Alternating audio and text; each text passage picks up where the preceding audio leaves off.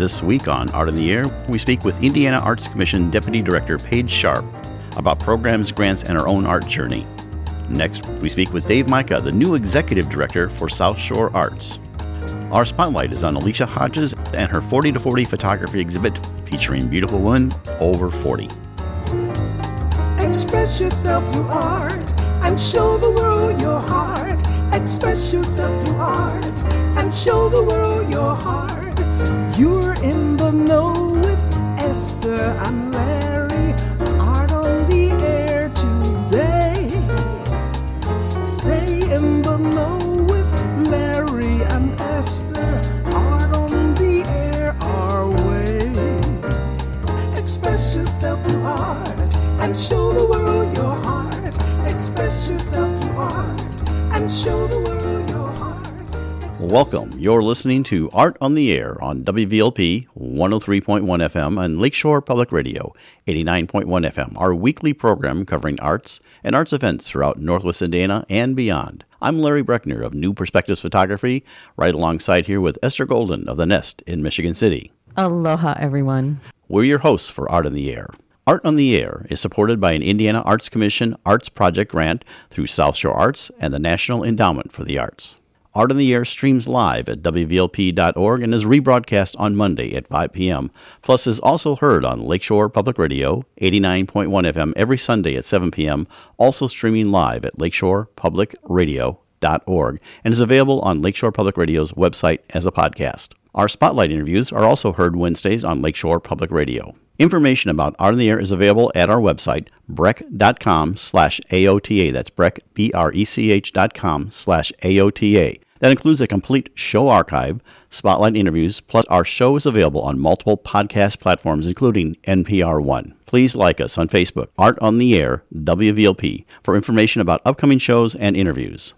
And we'd like to welcome to Art in the Air Spotlight, Alicia Hodges. Uh, she has a new project that's inspired by fashion magazines, her personal stories from her clients.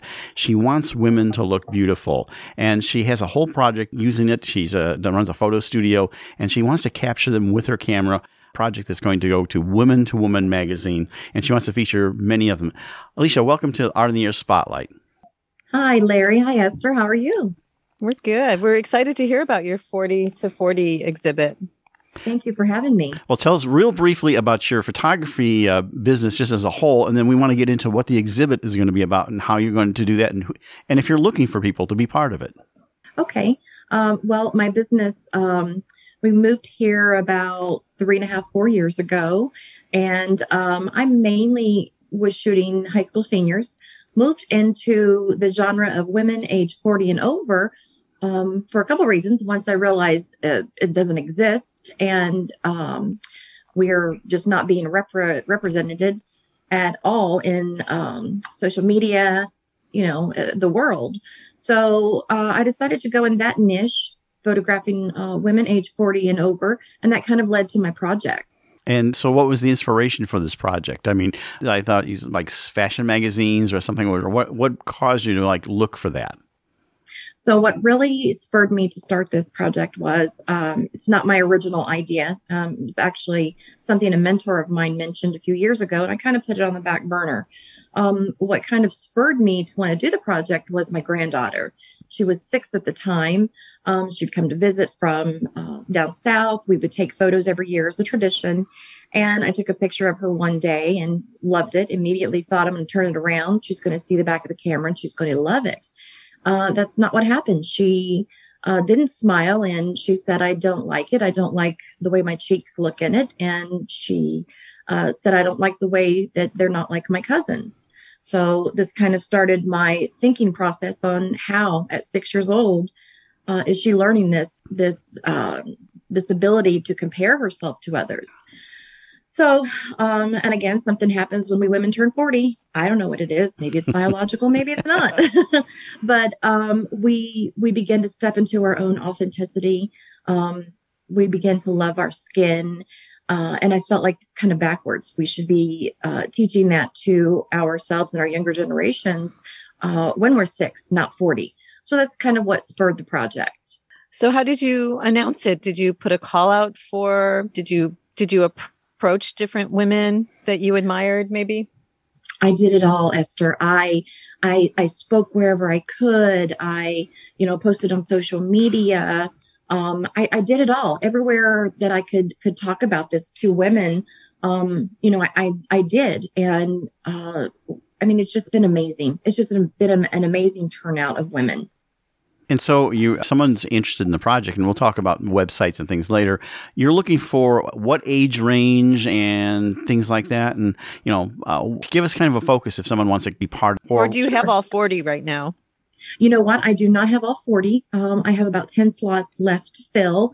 Um, it's been an ongoing project because for some reason I decided it would be a good idea to start it during the pandemic. But anyway, um, yeah, we, we like to feature women uh, ages forty and over. So forty, fifty, sixty, seventy, eighty, ninety. Um, you know, I want these women to step in front of my lens, share their stories, um, you know, so that the stories can ripple out and empower other women. Um, you know, just affect others in a positive manner. It's it's what we women really need. And especially at the age of forty and beyond, uh, for some reason, we begin to uh, disappear and, uh, you know, from social media, from from everywhere. It's just kind of odd when it's the best time um, of a woman's life, in my opinion. So can you describe the experience that they will have? Like what, when somebody first approaches you, what, you know, can you just describe the process? Sure, sure. Um, so if you're interested in being a part of the forty over forty project, you can go to my website. I have an application that you can fill out. Um, it has questions like uh, prom- what's prompting you to want to be a part of the project now? Most women have uh, a story that they want to tell. Something major has happened in their life.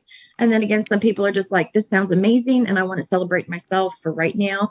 And, and that's kind of, you know, the application process. Um, from there, we get on a phone conversation. We talk about, you know, what do you want to see in your photos? How do you want to feel?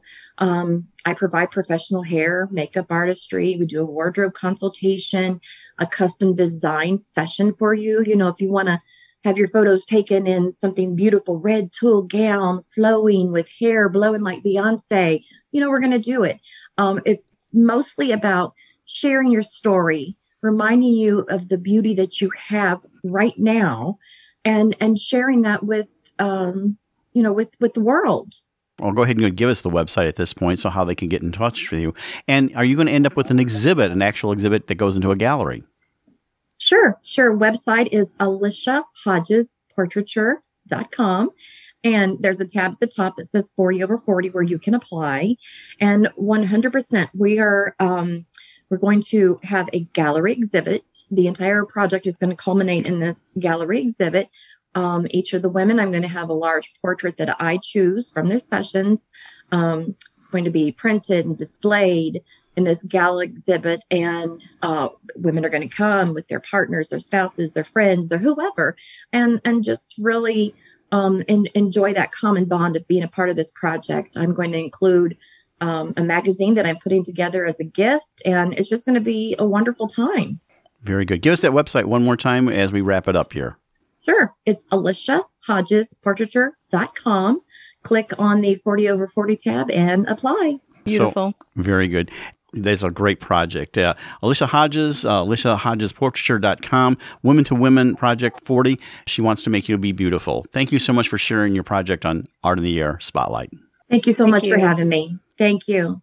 You're listening to Art on the Air, W V L P one oh three point one F M, and on Lakeshore Public Radio eighty-nine point one F M.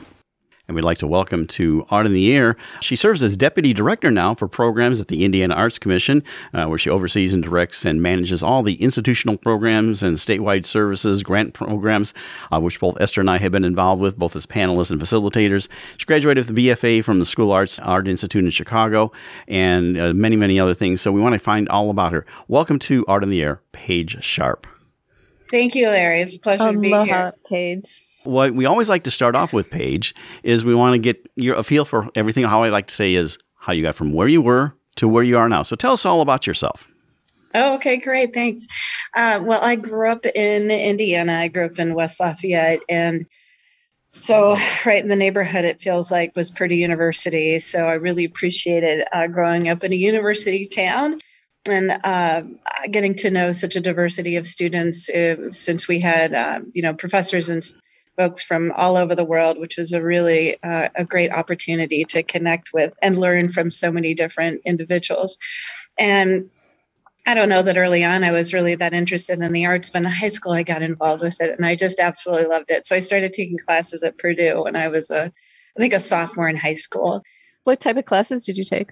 Well, I took like, uh, you know, painting classes, drawing classes, things like that, you know, and then over the years, I just was really into the arts, and my parents took me to a portfolio day at Heron, um, and I was accepted on the spot with a scholarship. So I ended up going to the Art Institute of Chicago. Um, the portfolio day was for all kinds of institutions, and so that's where I, I really connected with. So Chicago was a really fascinating place, you know. It's a uh, growing up in Indiana, which is really flat and rural, to being in a space where all these buildings limit your line of sight. And I just, it was like fairy tale land. I thought, oh my gosh, this is so great. So I ended up going to the Art Institute of Chicago. I love Indiana. I mean, it's it's home. So I came back, and um, luckily I te- had taught at the local art museum. So I went back there and I ended up Uh, running a, the education department at the museum back home. And, you know, like many, many Hoosiers have left the state, but just keep coming back. So I've been, I've lived in all kinds of different places, Chattanooga, Tennessee, International Falls, Minnesota, um, but continue to come back. Eventually, you know, I, I started, uh, my first grant I ever wrote was to the Indiana Arts Commission. And I, you know, and I talked to Bobby Garver, who was a program manager there, and I just thought she was so great. And I thought, oh my gosh, this is really amazing. This grant for like a thousand dollars is it's telling me work with underserved communities and partner and collaborate and all of the things that we still talk about now. And it's many, many years later. Let's let's be real. Um, that these those values are still there, but it's an incentive to really make a difference and make meaning in, in ways that really connects the arts at a broader community level. I thought that was really fantastic. So um, eventually I made my way to managing grants in a regional world, and then eventually to the, you know, Arts Commission. And I've been with the commission about oh, nine years, maybe almost ten years, and just sort of slowly have been moving up the chain, if you will, and really focusing on how to bring access to the arts for all throughout the state of Indiana, um, being very inclusive in that design. Um, and I think I have, you know, I have a long history of, of being in the arts, and I just love it so much, so passionately, for visual arts in particular. That's really my jam, but all arts are, are, are something that I advocate for. So it's been a real privilege Uh, to be in the position that I'm in, and a great joy to also be on the statewide level and meet people like Esther, you, and Larry, which has been so great um, to make all those connections. Paige, with all of that, do you still have time to maintain a studio practice of your own? You know, I I ended up not really continuing with painting, but I've always um, endeavored into some sort of creative something. Right now, I've been very deeply into crocheting. So more of that traditional art form. And I just love making things for people. So I make blankets for friends and things like that. So, um, and I still draw, but I wouldn't say I would, I continued a, a studio practice. I know. Uh, you followed a career path at many locations in the state, and tell us a little bit about that. And the one thing I'm most interested in is you've been director of programs for the Indiana Arts Commission for some time, but now you are considered a deputy director, which is, I think, is a promotion, and uh, mm-hmm. how the scope of those duties have expanded. Right. Oh, yeah. You know, uh, it's funny because I, I it's, when I was doing my LinkedIn profile, I'm like, I'm I'm director of programs, and then I became the deputy director of programs, and I it's, I was like, I wonder if people think I've been demoted to the deputy director, right? Um, yeah. So in terms, it's it's it's more. Um, There's elements of vision planning. So it's more inclusive and more of a leadership level, you know, to thinking about how our programs are really aligning with strategic plan priorities, also government priorities, and and how we can partner with other um, state agencies or external partners uh, to join uh, forces and resources uh, to deepen our impact. So it's more, um, I think, strategic than at the at the director level. It's it's more, I think, a larger footprint uh, in this position. So with that, with with that, with what you just said, are you comfortable sharing any long-range plans or desires or hopes you have to facilitate both, like in the near and far future? Um, I think for us right now, uh, and and yeah, Esther, I'm, I'm happy to. Right now, we're in a we we're doing a bridge plan because you know our strategic plan ended, so we're kind of in between what we had and where we're going to create the next one.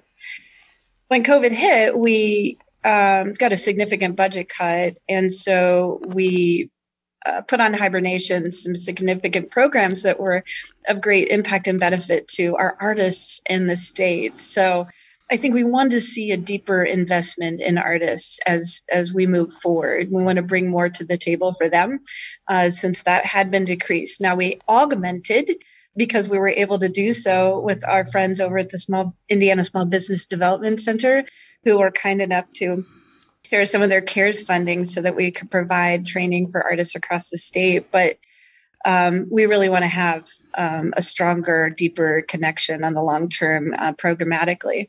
Another area that we want to deepen is arts education. Uh, luckily, we have established a partnership with the Indiana Department of Education to educate artists and educators on arts integration in the classroom so that if they teach both the arts and the particular classroom subject area at the same time. And so we'll also do a fellowship component to that. Uh, and then another area that we are deepening is uh, lifelong art. So creative aging, our state of, is wonderfully aging. And we have so many incredible citizens that are just excited to learn a new craft and get together. And so it reduces isolation. It increases um, he- the health uh, and well-being of our creative citizens. Uh, so those are kind of some of the areas that we're looking to deepen along with, um, I think, a deepening a relationship between um, communities and um, recognizing how to work with the arts sector for economic development. So that's a lot, that's uh, but we're really excited to to move forward and grow. So Paige, with the aging, um, the art for like the aging community, mm-hmm. you already had that call out, and has that program started? Have you had the first go round of that teaching experience? Yes. Oh my gosh. And they're doing so many neat things. It's uh, they've been sharing images with us. Like uh, uh, Roberta Wong is a dancer and she's working in Westminster Village, which is a retirement village. And she has been doing um, some sort of a dance with the uh, residents. I think she has a group of like ten people. One lady brought in a, a, a bust with her um, first ballet dress, I think it was. and so, so the, all the stories started to come around about that. So there's, it's just really connecting people in a really deep and beautiful way. So yes, it's going and it's going great. And we want to see this move beyond just a funded program um, for, um, for, that we receive funding on a national basis to something that will continue and grow over time. Now, you've That's had uh, a new executive director there uh, since uh, November, which we've had on Art of the Air. We've interviewed her when she first came on. Um, okay. How's the dynamic changed a little bit, uh, you know, having uh, retirement and then uh, everything? And how that how's that uh, changed? And her, uh, we, she had some great visioning for the program, too. But then, of course, we had the COVID thing, which we'll talk about a little bit. Oh, yeah. Uh, you know, I don't know that it's changed. The biggest change is, is, you know, what a lot of people have been experiencing, which is just turnover, staff turnover, staff change. Uh, Maya's been with us for a really long time. She's a fantastic human. She's a great leader. Um, we all love her, uh, and we're a very strong, connected, passionate team. So um, I think... You know, working working with Maya as a new leader is just it's been it's been fun, and every, you know it's really exciting to um, reevaluate our practices and see you know ways that we can um, strengthen and improve, and and uh, you know it takes maybe things to the side that aren't functioning as well. So I mean, I think everybody's just really excited um, to do this work and move forward under this leadership. And you have a great told, team in place down there, too. I, that's true. Go ahead. I told Maya, and I'll I'll just reiterate it to you, that the programming that you had during the full blush of the pandemic was so important to me personally. I mean, I, hmm. I sat in on all of that. It was so interesting and so relevant, and the sense of community and the new people I met, it was very, very valuable.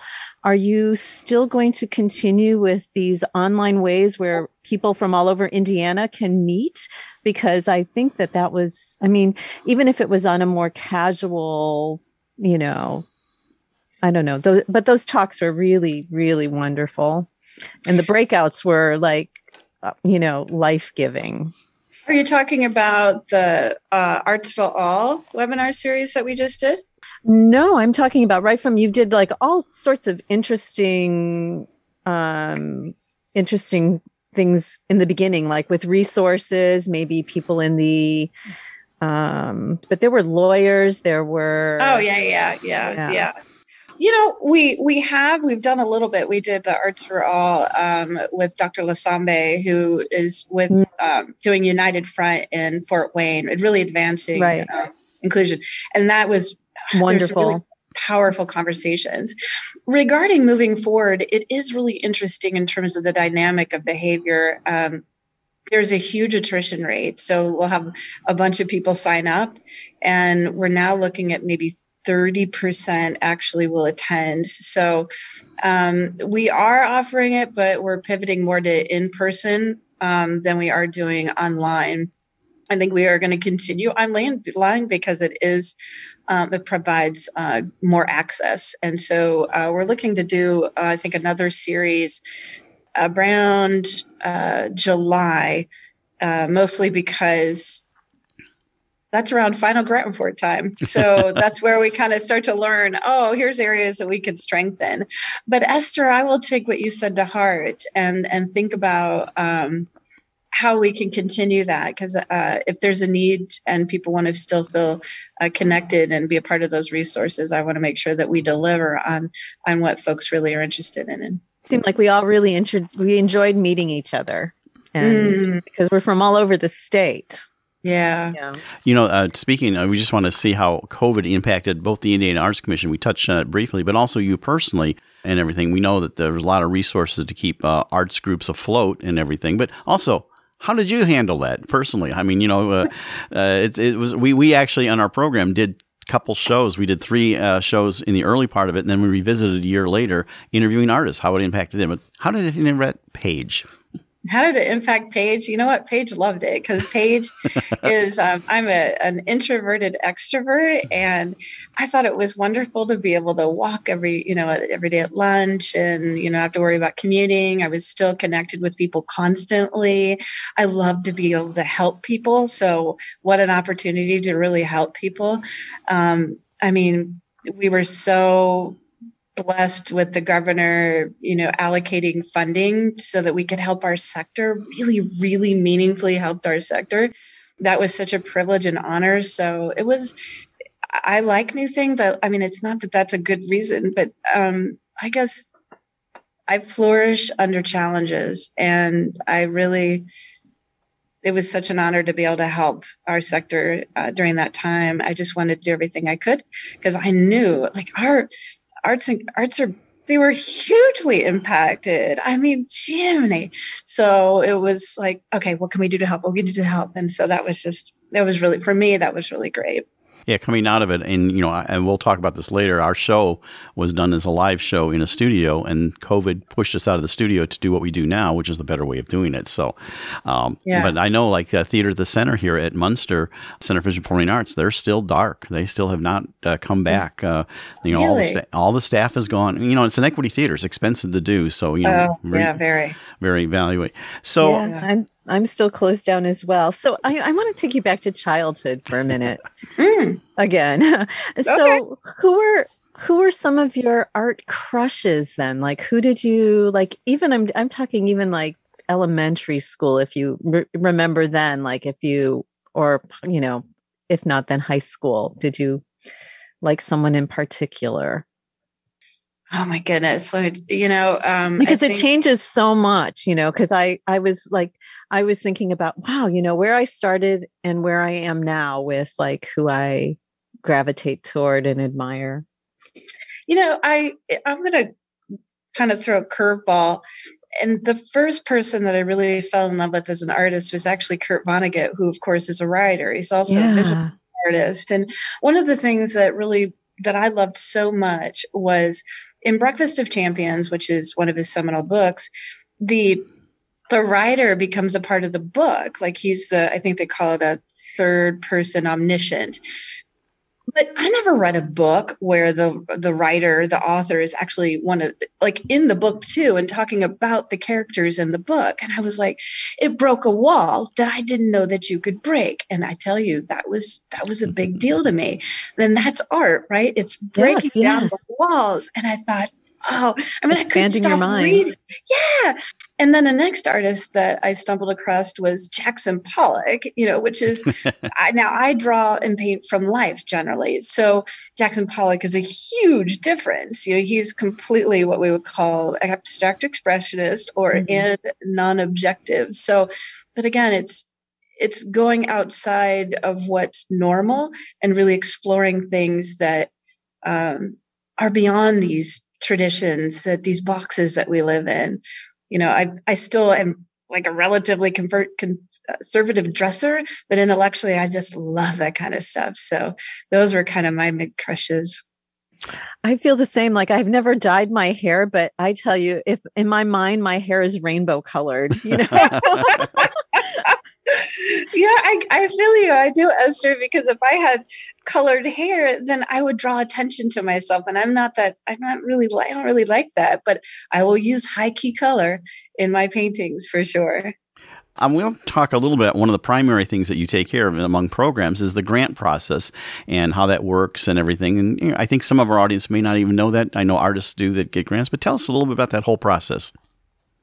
Well, the process that we have is, you know, we will offer a grant program and we will launch it and let everybody know about it. And I think the key thing is if you're an artist or a community leader or somebody in the arts in general, or maybe you're with a community organization and you would like to do an arts project, get on our electronic newsletter to learn about opportunities that are coming your way.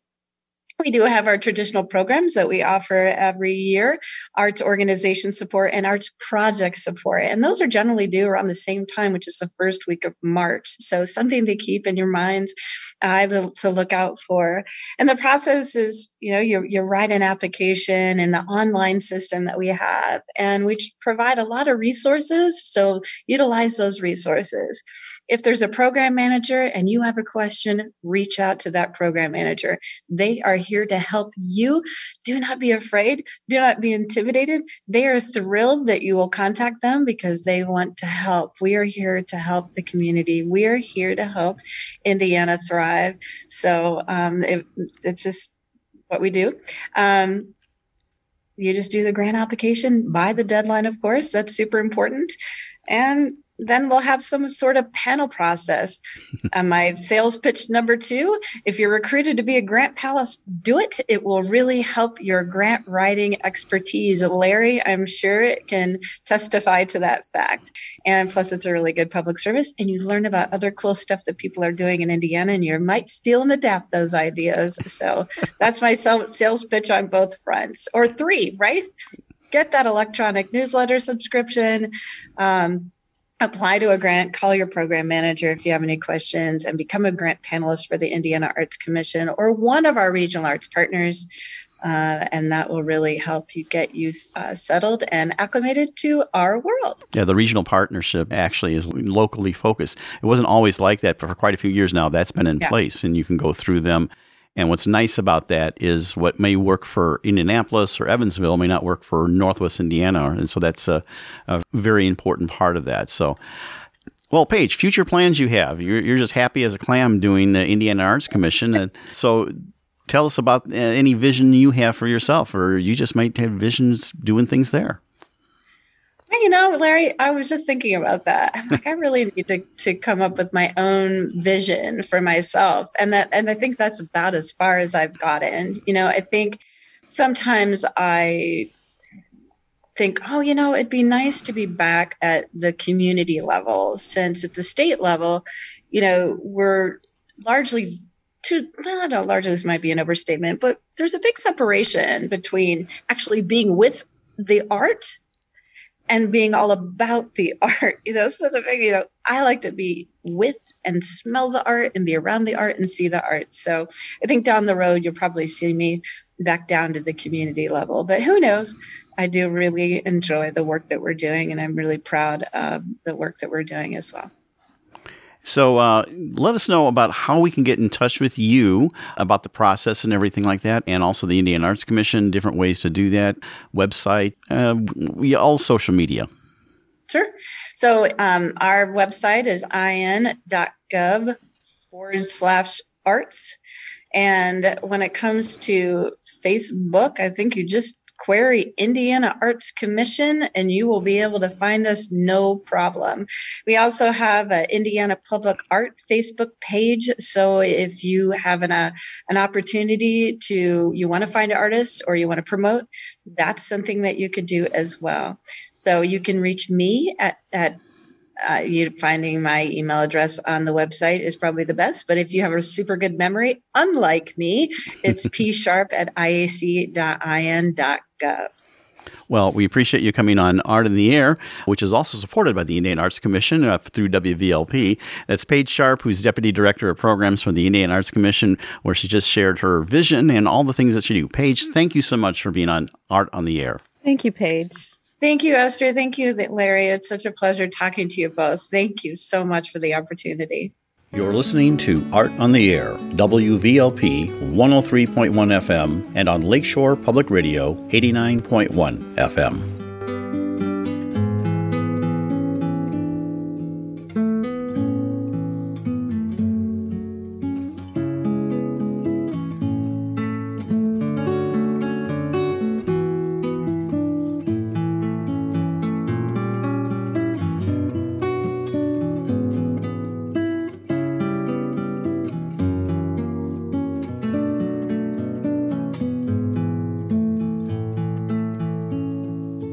We would like to welcome Dave Mica to Art on the Air. Dave is the newly appointed Executive Director of South Shore Arts and the Northwest Indiana Symphony. He has a long career in executive management, primarily in banking. Dave balances all of that with an active role in community organizations and holds a deep appreciation for the arts. Aloha, Dave. Larry and I thank you for joining us on Art on the Air. Appreciate the opportunity. Thank you. So excited for you. Appreciate you coming on. Well, Dave, how we like to start out our interviews is uh, telling a little bit about yourself. I always like to say how you got from where you were growing up, college, family, and everything, to where you are now. So tell us about yourself. Uh, I appreciate that, Larry, and it could be a long story, but I'll make it. I'll make it brief. Honestly, no, we love we love long stories. Well, uh, I will. I'll meet you in the middle then here. And so, I, how about this? I'm a I'm a Chicago kid, born uh, in the city, uh, lived there for a while, but co- quite honestly, grew up all over the Midwest. I, uh, you know, from uh, Chicago to Detroit, to many years in Lansing, Michigan, to Minneapolis, and back to Chicago, where I graduated high school at Downers Grove North. Went down to the University of Illinois, where uh, in Champaign-Urbana, where I met my wife.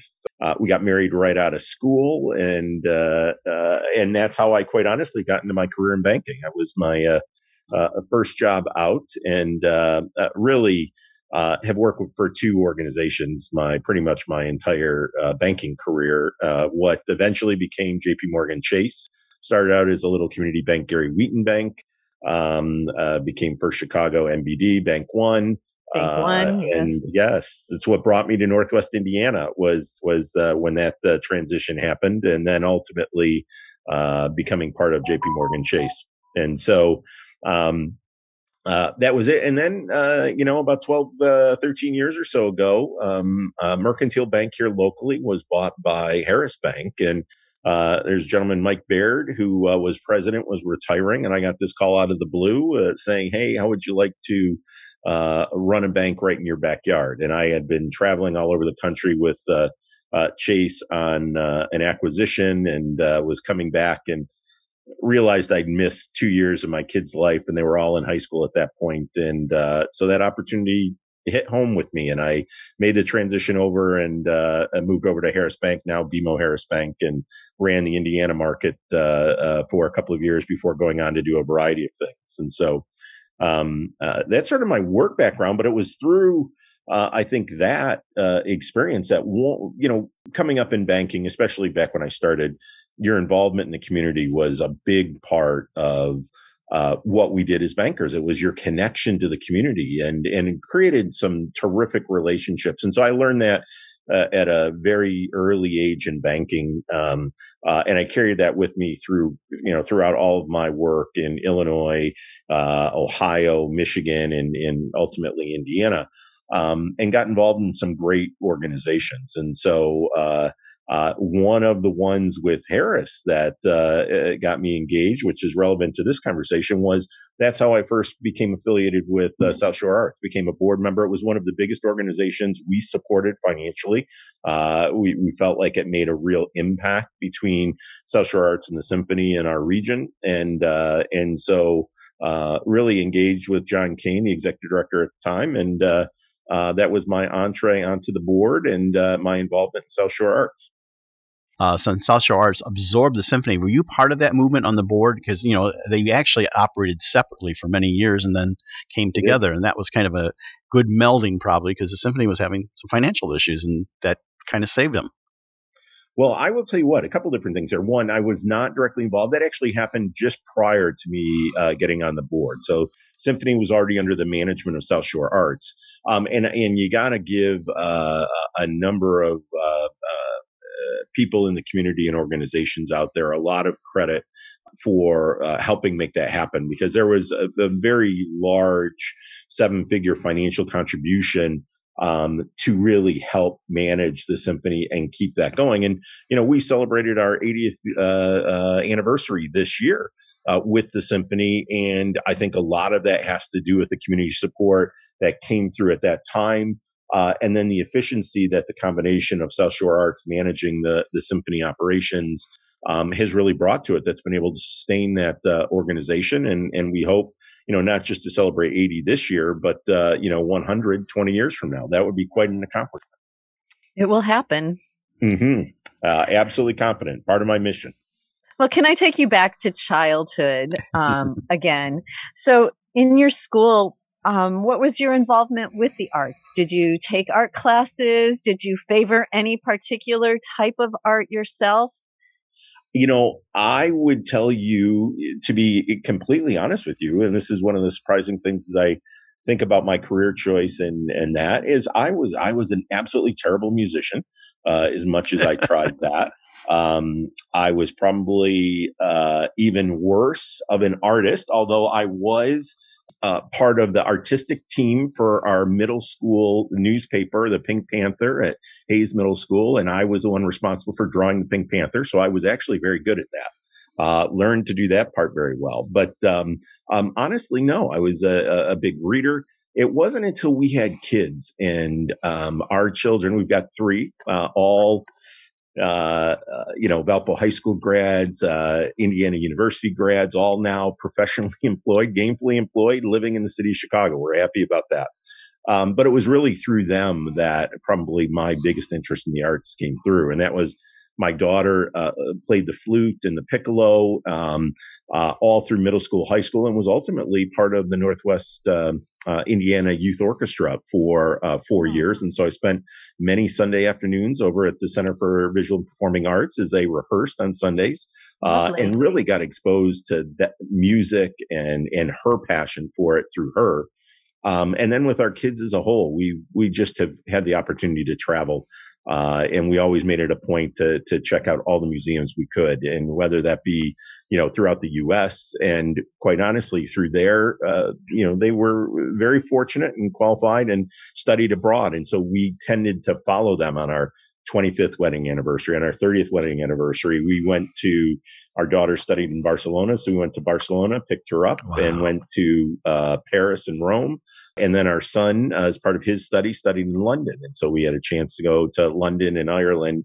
Um, and we hit some unbelievable museums and, and saw some unbelievable um, uh, places when we did that. And every time it was, whether it be the Louvre or uh, uh, Musée d'Orsay in Paris, where I will tell you, I fell in love with Um, the whole Impressionist uh, era and Monet. And we even made a special trip out to Monet's home uh, in um, uh, Giverny, France. And what uh, just an incredible experience to stand in his windows, look out over the, the gardens and the pond.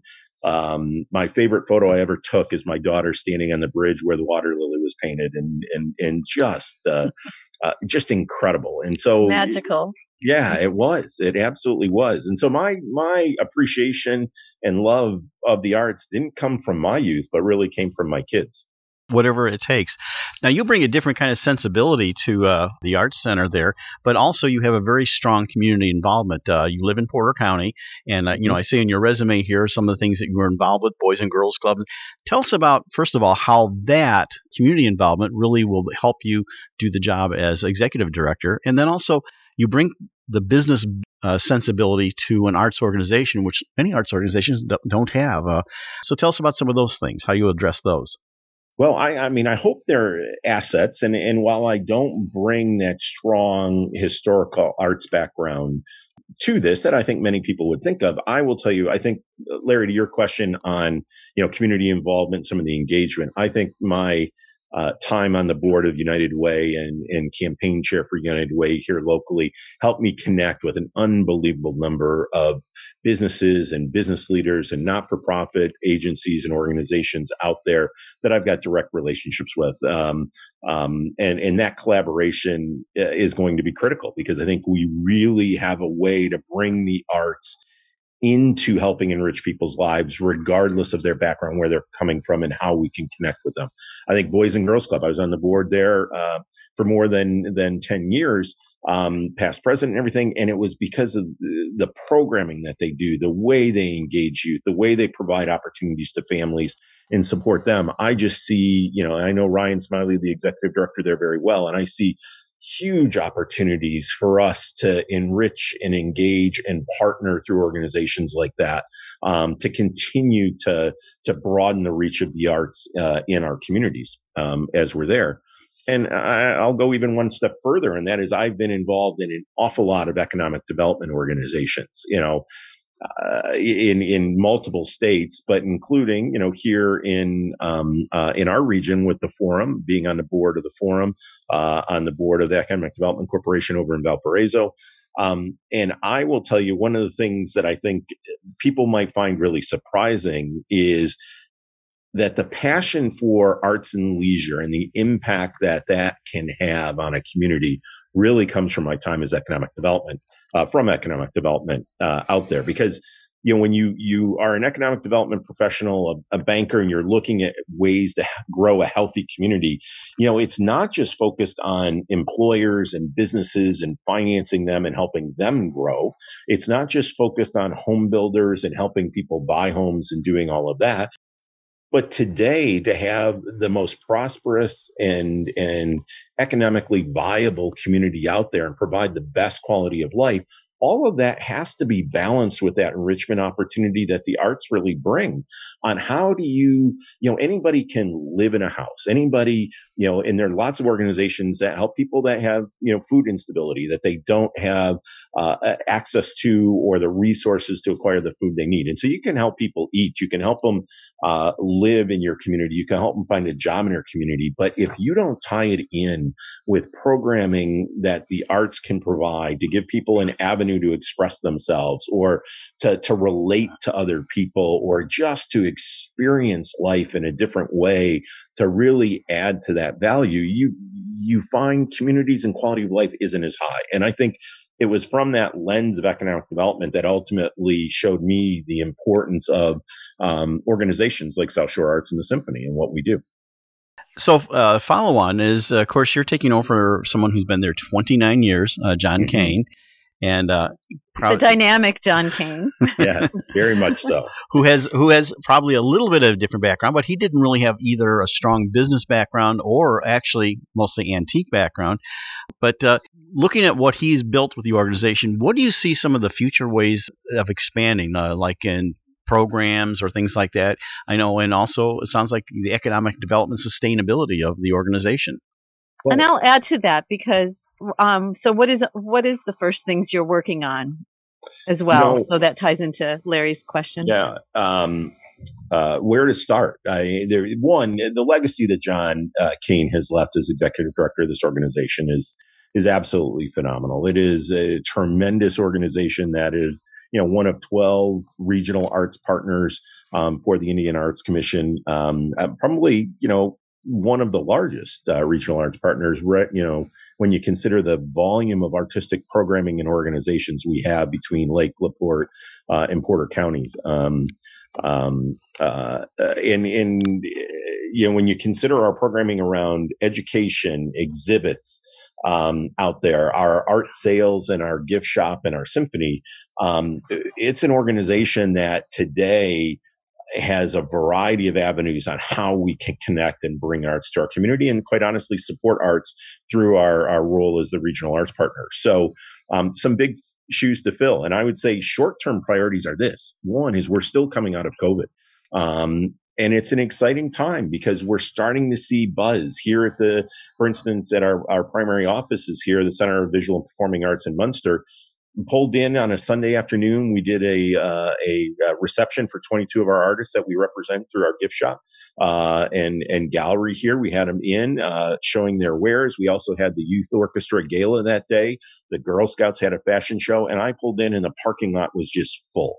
And it was exciting to see this building come to life again, which is for the first time in a couple of years, we just haven't seen. And so we've moved on, you know, we've taken that to the next level. We've now expanded our hours again um, here in our gallery, um, uh, especially with our, our Tri-County, the forty-eighth anniversary um, uh, of our Tri-County High School um, art show, uh, representing seventeen high schools, four middle schools um, there. We've got you know, hundreds of pieces of art that were hand selected by teachers at those schools to be shown at this show. And it is a phenomenal show that has thousands of dollars in awards and scholarships and prizes to these students at the end of it, uh, which happens on May first. And what we learned is, guess what? Last year we were ten to three. We had a lot of families and, and patrons who wanted to see the show. They couldn't get in. So we expanded back ten to five um, most days. On Thursdays, noon to seven. We wanted to get evening hours in. We opened up both Saturdays and Sundays. And so I think it's really making things accessible again uh, that we're offering here. You're listening to Art on the Air, W V L P one oh three point one F M, and on Lakeshore Public Radio, eighty-nine point one F M. I think, you know, another big piece was um, really expanding our, our classes and our programming on the education side there. Um, I think you're going to see in, in the coming uh, months and, and sessions that we offer exploratory opportunities around ceramics and all sorts of drawing and painting and, and other types of our art classes.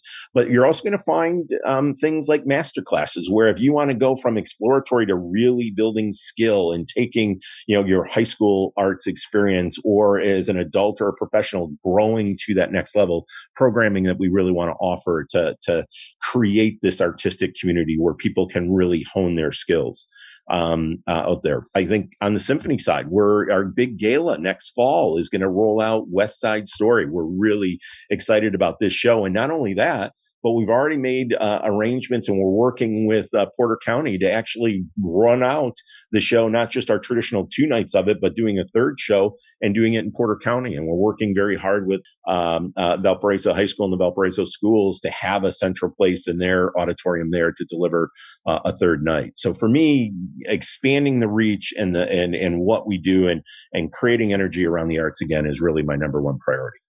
Wow, that sounds so fabulous. Yeah, it's going to be exciting. It is going to be exciting. And um, that, and that's the same thing that Kirk is doing, I think, with his other symphonies. That That's going to be like a, a concert version of West Side Story with the symphony, if I'm correct. That, that's absolutely. We're going to have, um, uh, we haven't worked out all the final details, but a small chorus support. Uh, and so we'll have a, a choral support and, and some great music that way. And, um, uh, and then all the orchestral music of West Side Story, which is just, uh, phenomenal, just was up for the Academy Award. So we think there's some buzz there. And to your point, uh, Phil is affiliated with, uh, the New Philharmonic and DuPage County, uh, over there. They just did this and they sold out every night they offered it. So, So uh, we're very excited about, uh, uh, you know, expanding using our our musicians, which is, you know, we have top notch union professional. I mean, it is an unbelievable orchestra, the talent of our orchestra.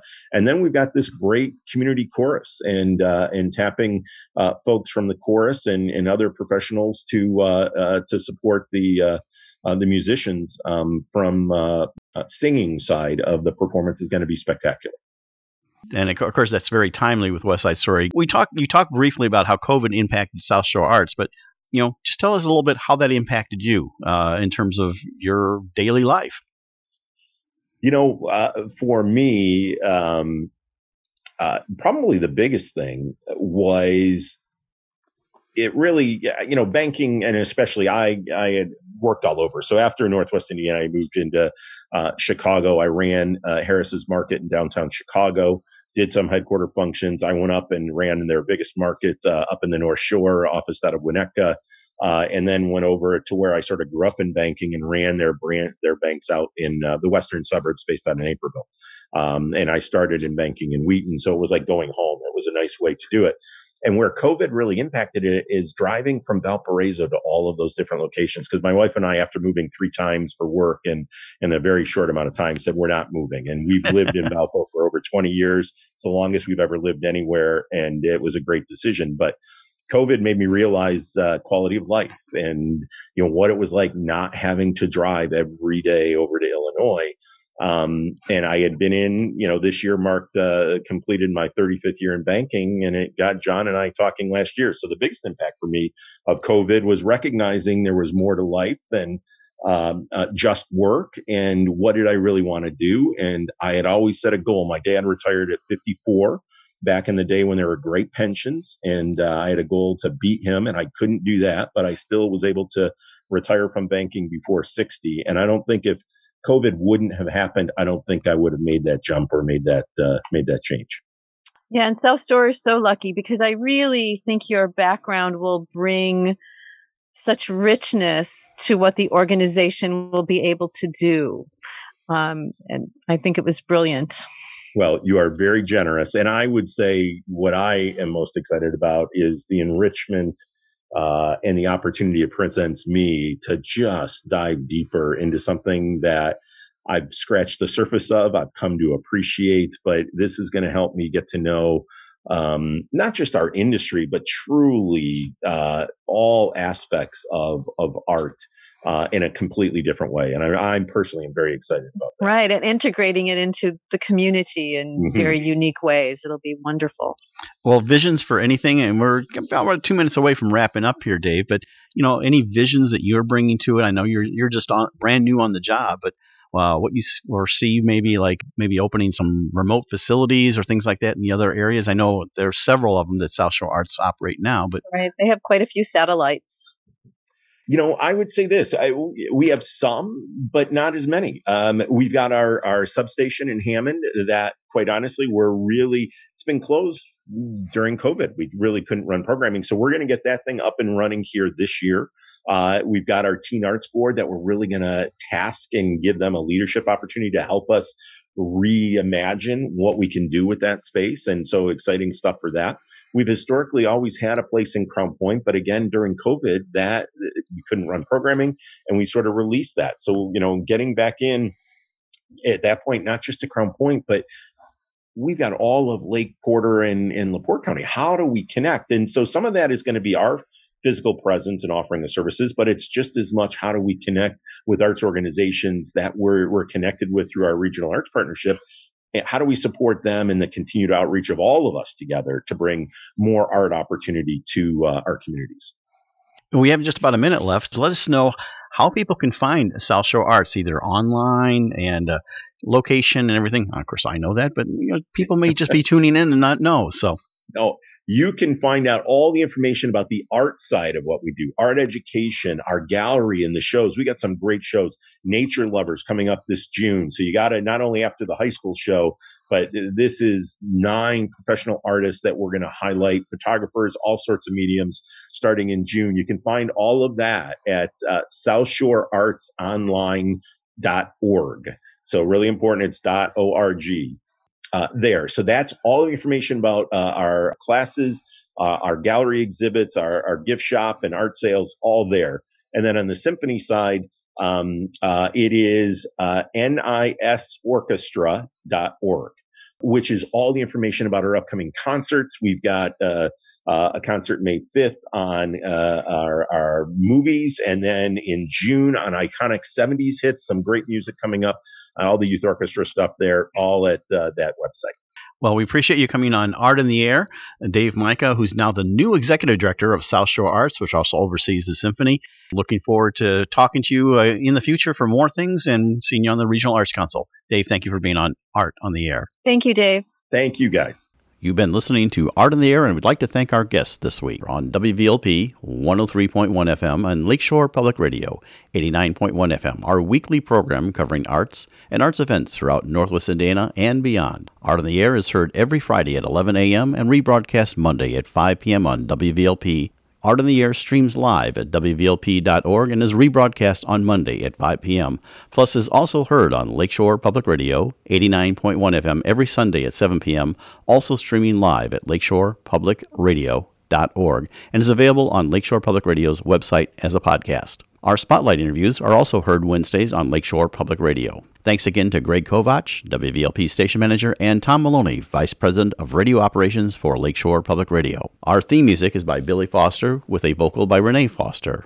Art in the Air is supported by an Indiana Arts Commission Arts Project Grant and the National Endowment for the Arts. Underwriters for Art in the Air, Walt Breidinger of Paragon Investments, and Merrill Levan, Arts Patron. Art in the Air is always looking for financial support. We'd like to thank our current supporters. If you're looking to support Art in the Air, Esther and I especially would invite you to become an underwriter of this program in particular.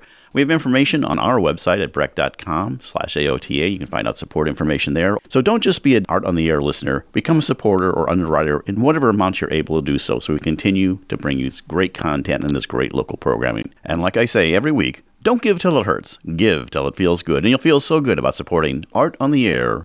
Information about Art on the Air is available at our website, breck dot com slash A O T A. That's Breck, B R E C H dot com slash A O T A. That includes a complete show archive, spotlight interviews, plus our show is available on multiple podcast platforms, including N P R One. Please like us on Facebook, Art on the Air, W V L P, for information about upcoming shows and interviews. If you're interested in being a guest or sending us information about your arts, arts-related event, or exhibit, please email us at A O T A at breck dot com. That's A O T A at breck, B R E C H dot com, or contact us through our Facebook page. Your hosts were Larry Breckner and Esther Golden, and we invite you back next week for another episode of Art on the Air. Aloha, everyone. Have a splendid week. Express yourself through art. And show the world your heart. Express yourself through art. And show the world your heart. You're in the know with Esther and Larry. Art on the air today. Stay in the know with Larry and Esther. Art on the air our way. Express yourself through art. And show the world your heart. Express yourself through art and show the world.